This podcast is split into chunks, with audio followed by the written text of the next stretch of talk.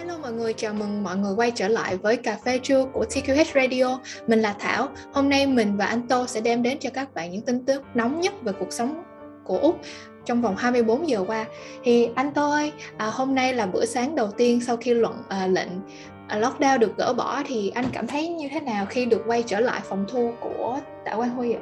À, hôm nay anh à, rất vui vì được quay lại làm việc vì à, ở nhà tuy là mình làm việc ở nhà nhưng mà cái không khí và không được gặp mọi người xung quanh nó cũng ảnh hưởng nhiều cho đến công việc của mình. Thì à, hôm nay mình sẽ bắt đầu bản tin ngày hôm nay với tin tức về Covid-19 tại Úc. À, bang Victoria có dấu hiệu giảm trong ngày đầu tiên lockdown. Đây là dấu hiệu đáng mừng khi trường học và các hàng quán bắt đầu mở cửa lại. À, rất tiếc cho bang New South Wales đã ghi nhận thêm 172 ca dương tính với Covid-19 trong 24 giờ qua người dân Sydney sẽ phải tiếp tục giãn cách xã hội thêm 4 tuần nữa. Thành phố này vẫn đang khó khăn trong việc kiểm soát sự bùng phát của Covid-19. Đến thứ sáu tuần này, những người lớn ở bất kỳ độ tuổi nào cũng có thể bút lịch chích vaccine extra. À, với tình hình Covid-19 tại Úc là như vậy, thì 24 giờ qua tình hình Covid tại Việt Nam, sáng nay ngày 28 tháng 7, Việt Nam ghi nhận 2.858 ca mắc Covid-19 trong nước. Riêng Sài Gòn có tới 2.115 ca. Đến nay Việt Nam có tổng 117.121 ca mắc Covid-19, trong đó có 2.206 ca nhập cảnh và 1.114 ca mắc trong nước.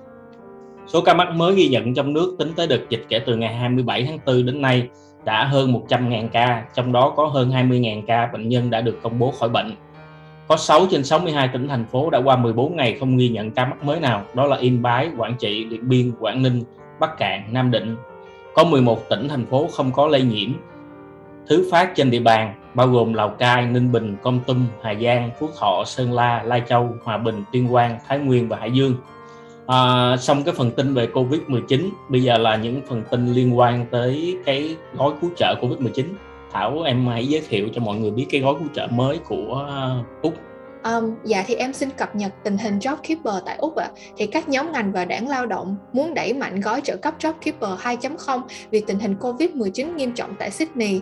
À, điều này làm ảnh hưởng rất lớn tới ngành du lịch và dịch vụ tại thành phố này. Tuy nhiên, chính phủ liên bang từ lâu đã bác bỏ các lời kêu gọi khôi phục chương trình JobKeeper à, chính là vì à, hiện tại đã có khoản hỗ trợ khẩn cấp dành cho COVID-19 cho những người lao động bị cắt giờ làm và các doanh nghiệp chịu thiệt hại bởi COVID-19 thì bởi tính linh hoạt và của khoản hỗ trợ này thì nó thích hợp hơn so với uh, gói hỗ trợ JobKeeper ở việc là nó phù hợp cho những người giữ visa tạm thời, visa TR uh, ờ, và những người làm việc casual nữa.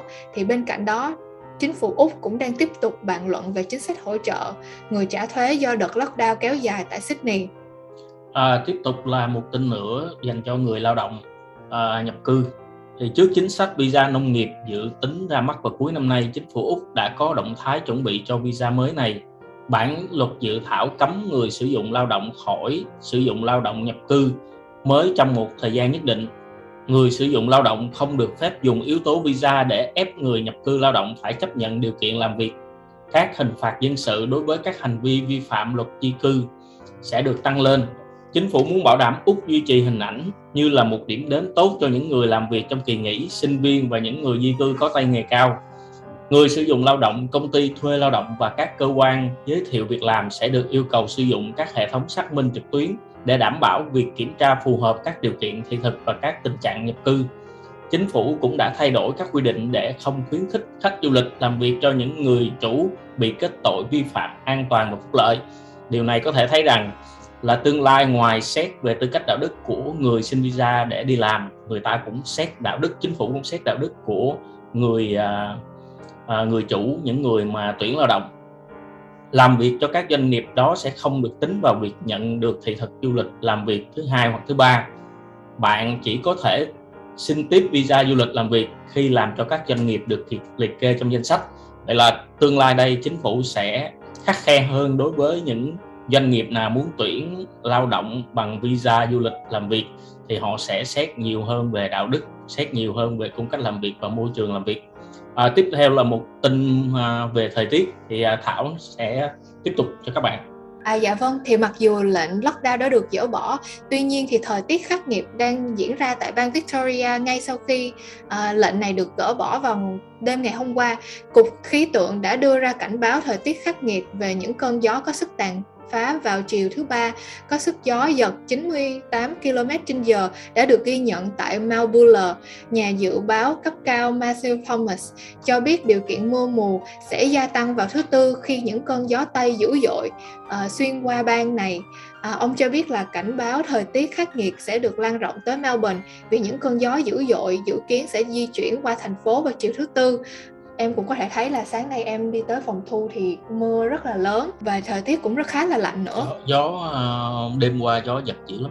Dạ. Ờ, ở Melbourne này ờ, đêm qua là gió giật rất là lớn. Ở các cây cối là không biết có hiện tượng đã đổ gì không chưa thì có thể là chiều tối nay sẽ có trên các bản tin tức của các kênh lớn. Bản tin hôm nay đến đây là hết. Thì mình hy vọng là cái kỳ mở cửa lại sau đợt lockdown vừa rồi của Victoria thì số ca sẽ được giảm và sẽ được chính phủ uh, kiểm soát một cách tốt hơn và hy vọng từ giờ cho đến cuối năm sẽ không có thêm một đợt lockdown nào nữa. Xin cảm ơn và hẹn gặp lại. Cảm ơn các bạn, hẹn gặp lại.